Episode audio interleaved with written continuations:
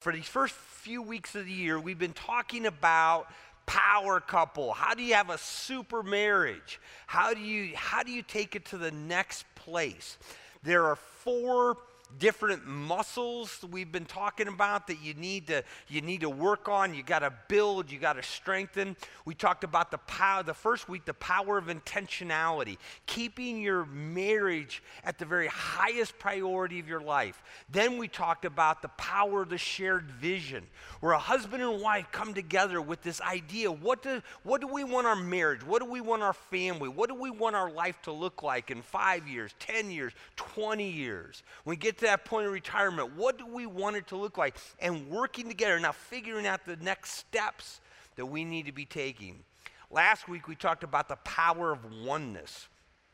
So, coming together both in our spirit, we're both depending upon Jesus as our sufficiency and we're leaning in Him together. Soul oneness, that we become the hands and feet of Jesus to one another, serving one another.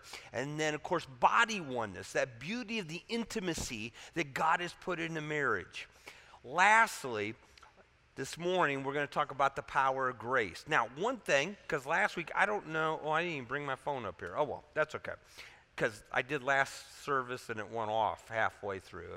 Probably, I, I know who it was. But anyway, um, somebody came up last week. I must have been plowing through this and they missed some of the notes that I put up here. If you go to our Desert Springs app, and you got that on your phone and you open it up on the bottom the second one over says weekend if you hit weekend and then it gives you like i think there's four things there if you go sermon notes everything I put up here, along with the text, is there. So there you go. You're welcome. All right. So if you got your Bibles this morning, we are in the book of Luke, Luke chapter 15. Story you're probably familiar with. It's most probably known by the story of the prodigal son. Maybe a better title would be the, the story of the loving father. But Jesus told this story, Luke 15 11, if you'll follow along as I read it. A man had two sons. The younger of them said to his father, Father, give me the share of the estate that falls to me. So he divided his wealth between them. And not many days later, the younger son gathered everything together and went on a journey into a distant country. And there he squandered his estate with loose living. Now, when he had spent everything, a severe famine occurred in that country, and he began to be impoverished. So he went and hired himself out to one of the citizens of that country, and he sent him into the fields to feed swine. And he would have gladly filled his stomach with the pods that the swine were eating, but no one was giving anything to him. But when he came to his senses, he said, How many of my father's hired men have more than enough bread, but I'm dying here with hunger? I will get up and go to my father and will say to him, Father, I have sinned against heaven and in your sight. I'm no longer worthy to be called one of your sons. Make me as one of your hired men. So he got up and came to his father. But while he was still a long way off, his father saw him and felt compassion for him and ran and embraced him and kissed him. And the son said to him, Father, I have sinned against heaven and in your sight. I have I'm no longer worthy to be called your son. But the father said to his slaves, Quickly, bring out the best robe and put it on him, and put a ring on his hand and sandals on his feet, and bring the fattened calf and kill it. Let us eat and celebrate. For this son of mine was dead and has come to life again. He was lost and has been found. And they began to celebrate. Today, I want to talk about some graces that we need to allow God to build into our life, and we're going to have a super marriage. And the first grace that I want to talk about is the grace to own your own, to own your personal brokenness. Now, I, I struggle with how to express it uh, because the whole idea here is we will often own the other person's brokenness, but owning our own is difficult. And yet, that takes, that is something that is so important. You see, our self centeredness blinds us so often to our failures. You know, it's the idea is we're having trouble in my marriage because of my wife, or we're having trouble in my marriage because of my husband. Or if you just knew them, you'd understand because it's, it's kind of all there. We like to we always like to adjust blame from off of us. In fact, you think of this young man, and I think one of the reasons why this story turns out so good is, you know, he didn't blame other things. He could have. He could have blamed the um, the famine. He wasn't expecting that. It wasn't his fault. Or he could, ex- you know, blame the people that weren't generous so that he was starving and they wouldn't give him anything.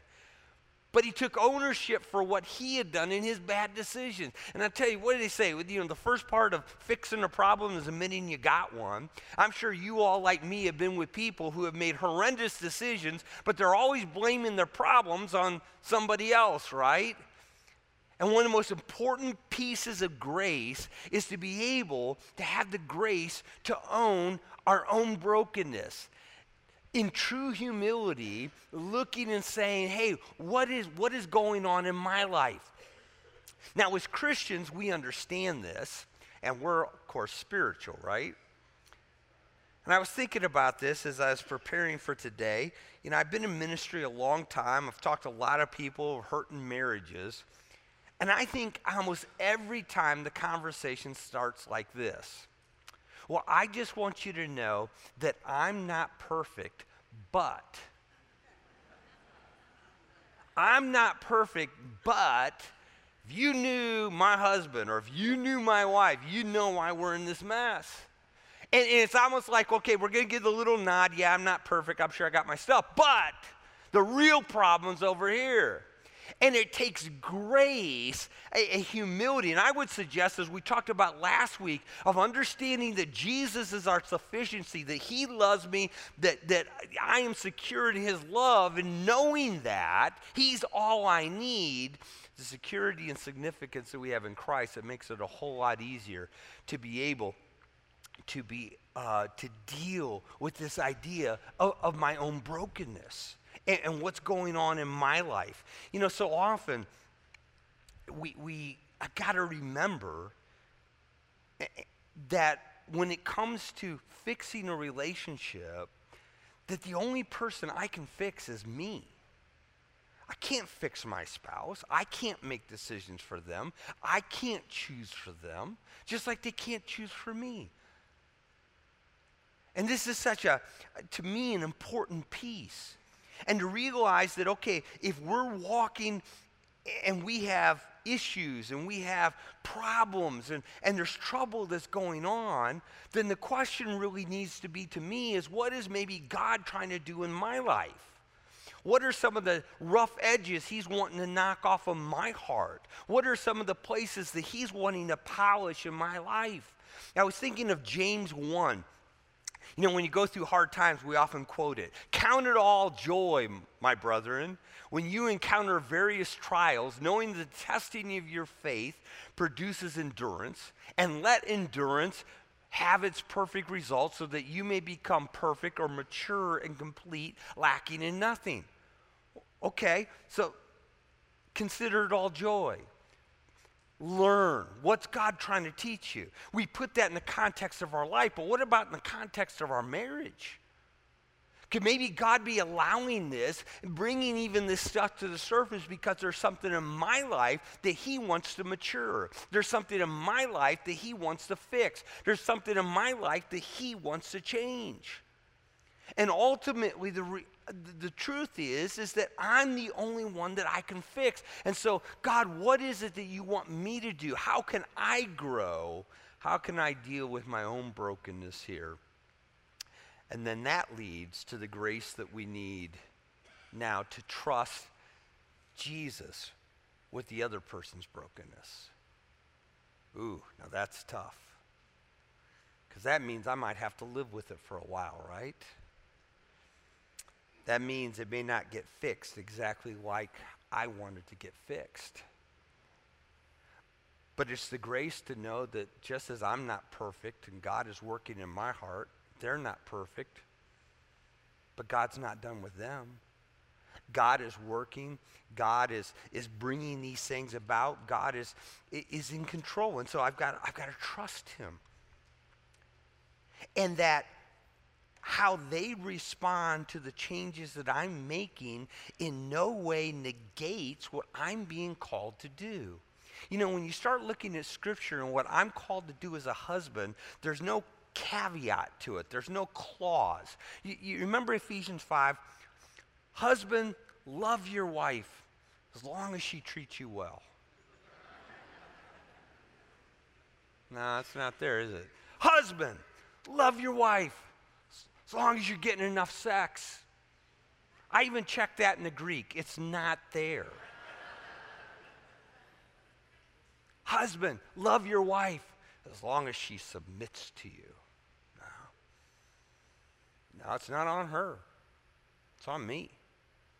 Husband, love your wife as Christ also loved the church, gave himself up for her.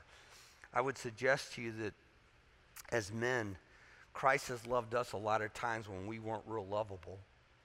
That's how I'm supposed to love my wife. And wives, before you put your smile away, let me remind you what Peter says.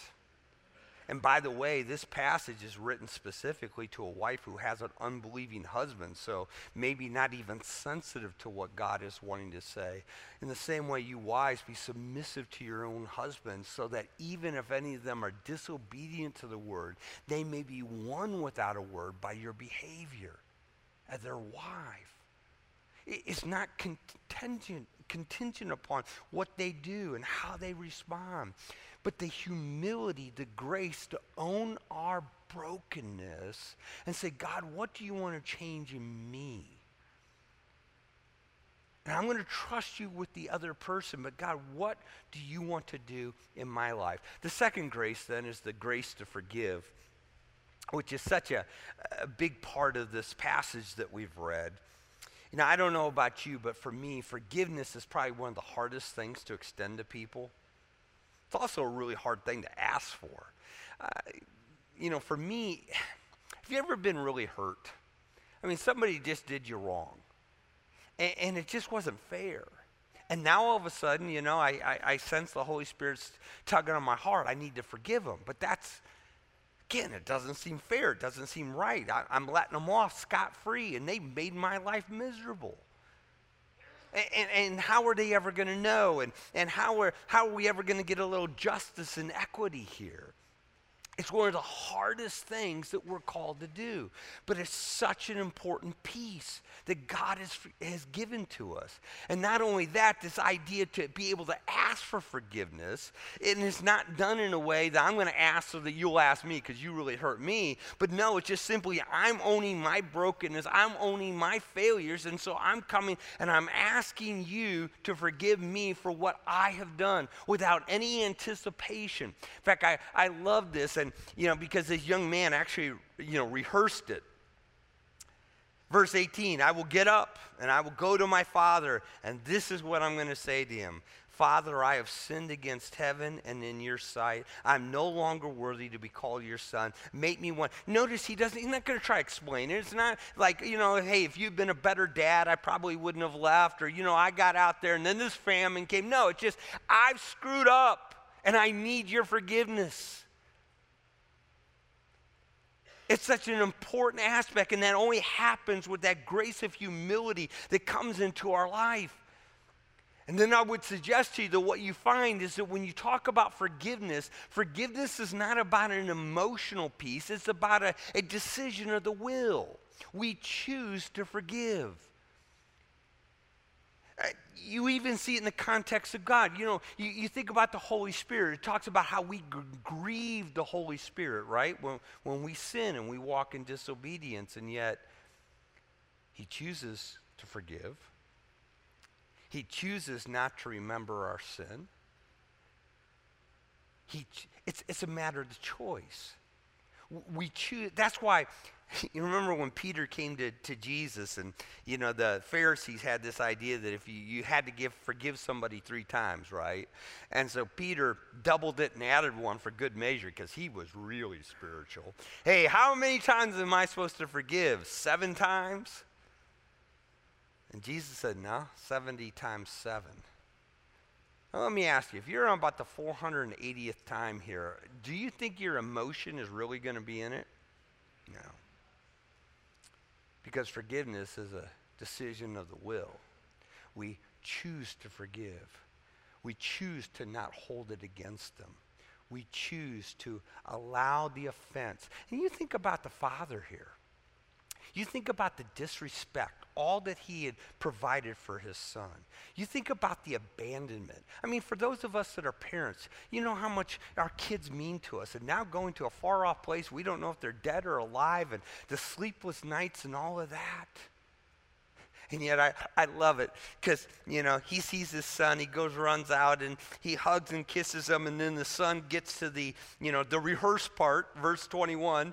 Father, I've sinned against heaven and in your sight. I'm no longer worthy to be called your son. And before he can get to the whole hired servant thing, the father just stops and says, Quickly, go out, get a robe, get a ring, get sandals. I mean, this guy had hawked everything. And get the fatted calf. We're going to celebrate. Forgiveness is an act of the will. Now, I will tell you that biblically, then what we are to do is we are to work on the emotional part, and we do that by remembering that we have been forgiven. We do that when we remember what Jesus has done for us. You remember that verse in Ephesians chapter 4? Be kind one to another, tenderhearted, forgiving one another, even as God in Christ has forgiven you.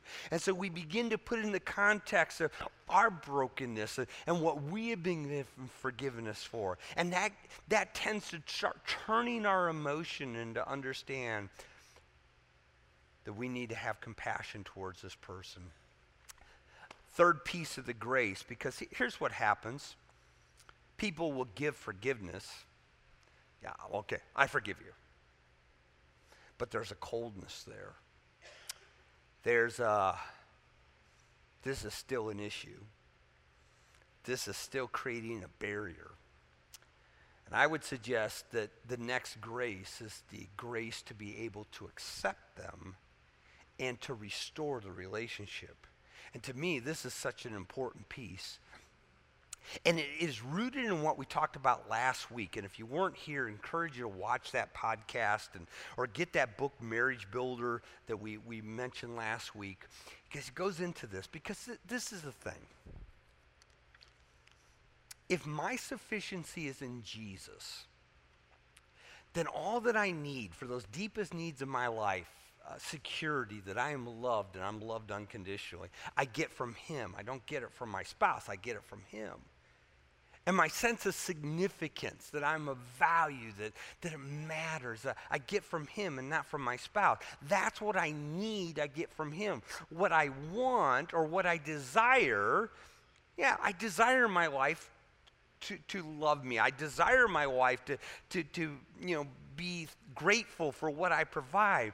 But that's what I want. It's not what I need. What I need is I get from Jesus.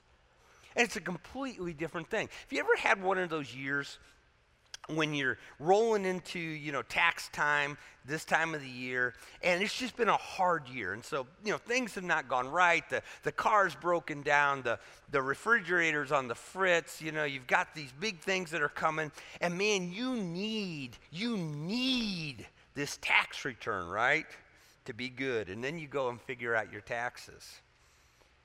And it's not near as big as you thought and man, a lot of time, you know, th- that the motion of that is huge compared to the years that, no, you know, everything's good. Our emergency fund is there. Things are great. And it doesn't work out. Well, it's, it's not that big of a thing. See, that's the difference between what I need and what I want. If everything that I need I'm getting from Him,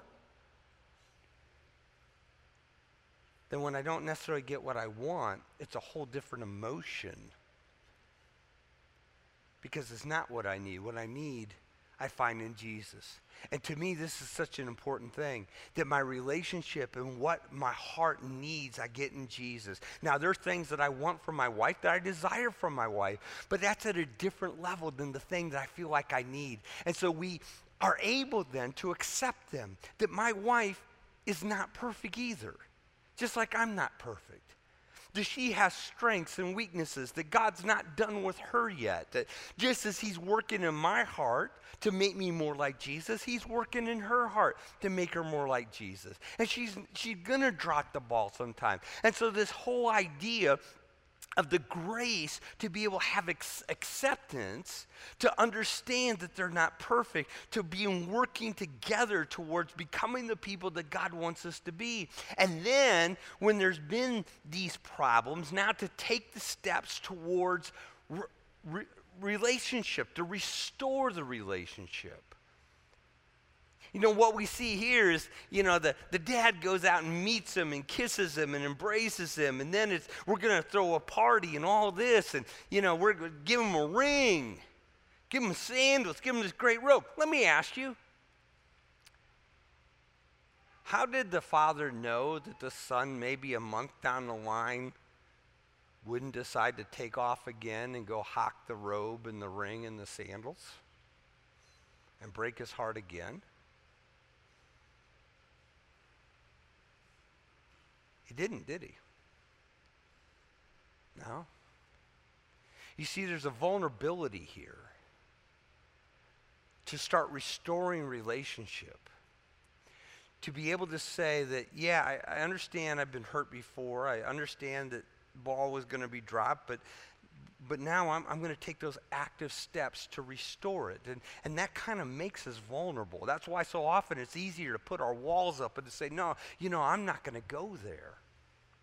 But that's what we got to do. Do you remember the story of David and his son Absalom? And remember, uh, Absalom's sister Tamar was raped by uh, her other brother, their half brother, and Absalom ends up killing him. Remember the story? And then Absalom takes off.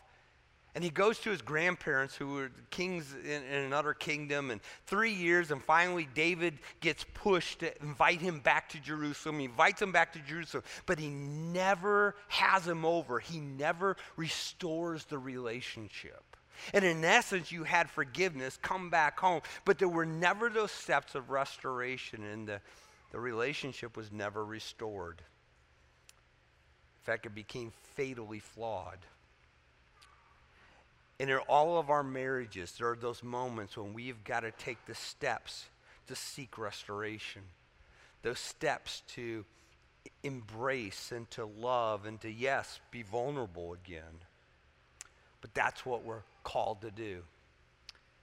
Don't let me mention this. Because to me, this is, this is one of the most misunderstood pieces when you talk about grace. And I would suggest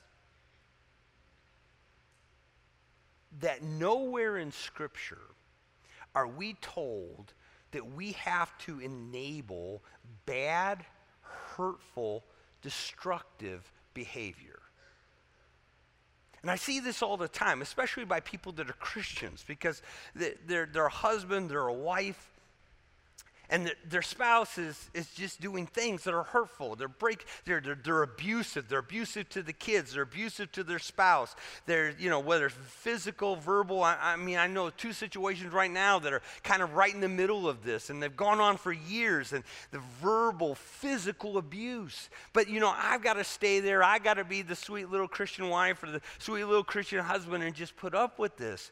And I'm going, where do we get this? That's not what Scripture tells us. Scripture tells us that even in the context of the church, that when you and I see a brother in error, what are we to do? We're to speak truth, right? We're, we're to intervene. We're, we're to fight for their soul. I mean, Galatians 6 1 puts it like this Brethren, even if anyone is caught in a trespass, you who are spiritual, restore such a one with the spirit of gentleness. You don't go in haughty or I'm better than you, but you go and you confront them. You point out their sin. You try to talk them back. James puts it like this in James 5 My brother, if any among you strays from the truth and one turns him back, let him know that he who turns a sinner from the error of his way will save his soul from death will cover a multitude of sins. You think of Matthew 18 of how when a brother is in error, you go to them. If they don't listen to you, you go get two or three others, you bring them in, and then you even get others in. They don't listen to that. We're to fight for the souls of one another.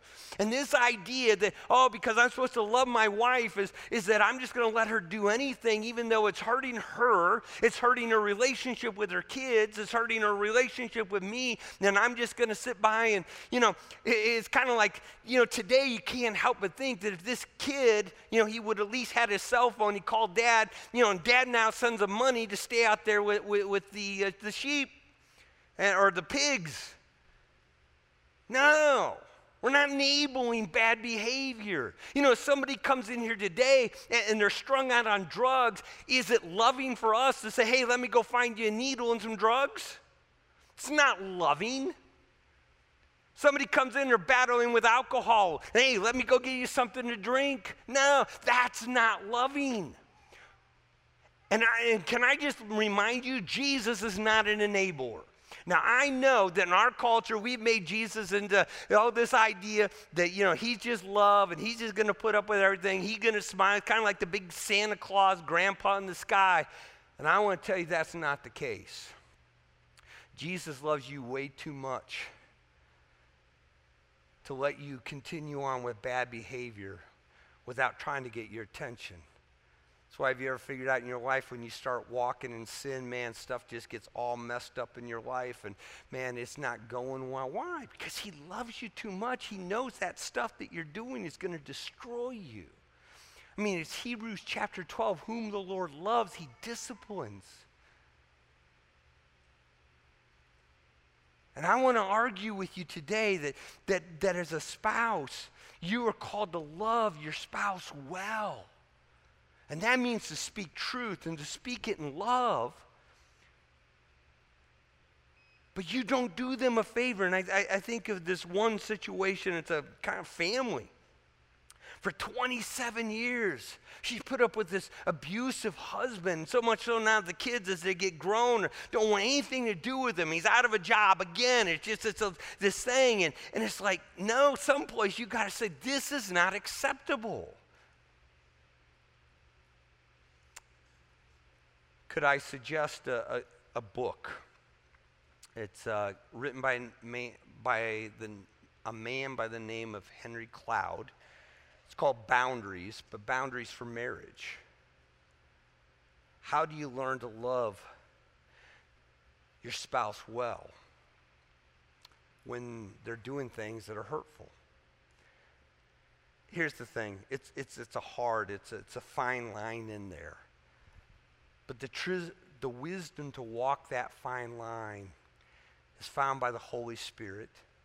You know, we're told in James, if anyone lacks wisdom, let him ask of God who gives liberally to all men. How, how, do I, how do I be a good Christian wife, a good Christian husband, and yet not enable destructive behavior on the part of my, uh, uh of my spouse? And I would suggest to you that ultimately, all of this grace that we're talking about, the grace to, to be able to own your own brokenness, the grace to be able to forgive, the grace to be able to accept and restore. Where it's really found, it's, it's not in a matter of doing things. It's not in a matter of check this box, check this box, check this box. It's a matter of living in Jesus, abiding in Him because it's His grace.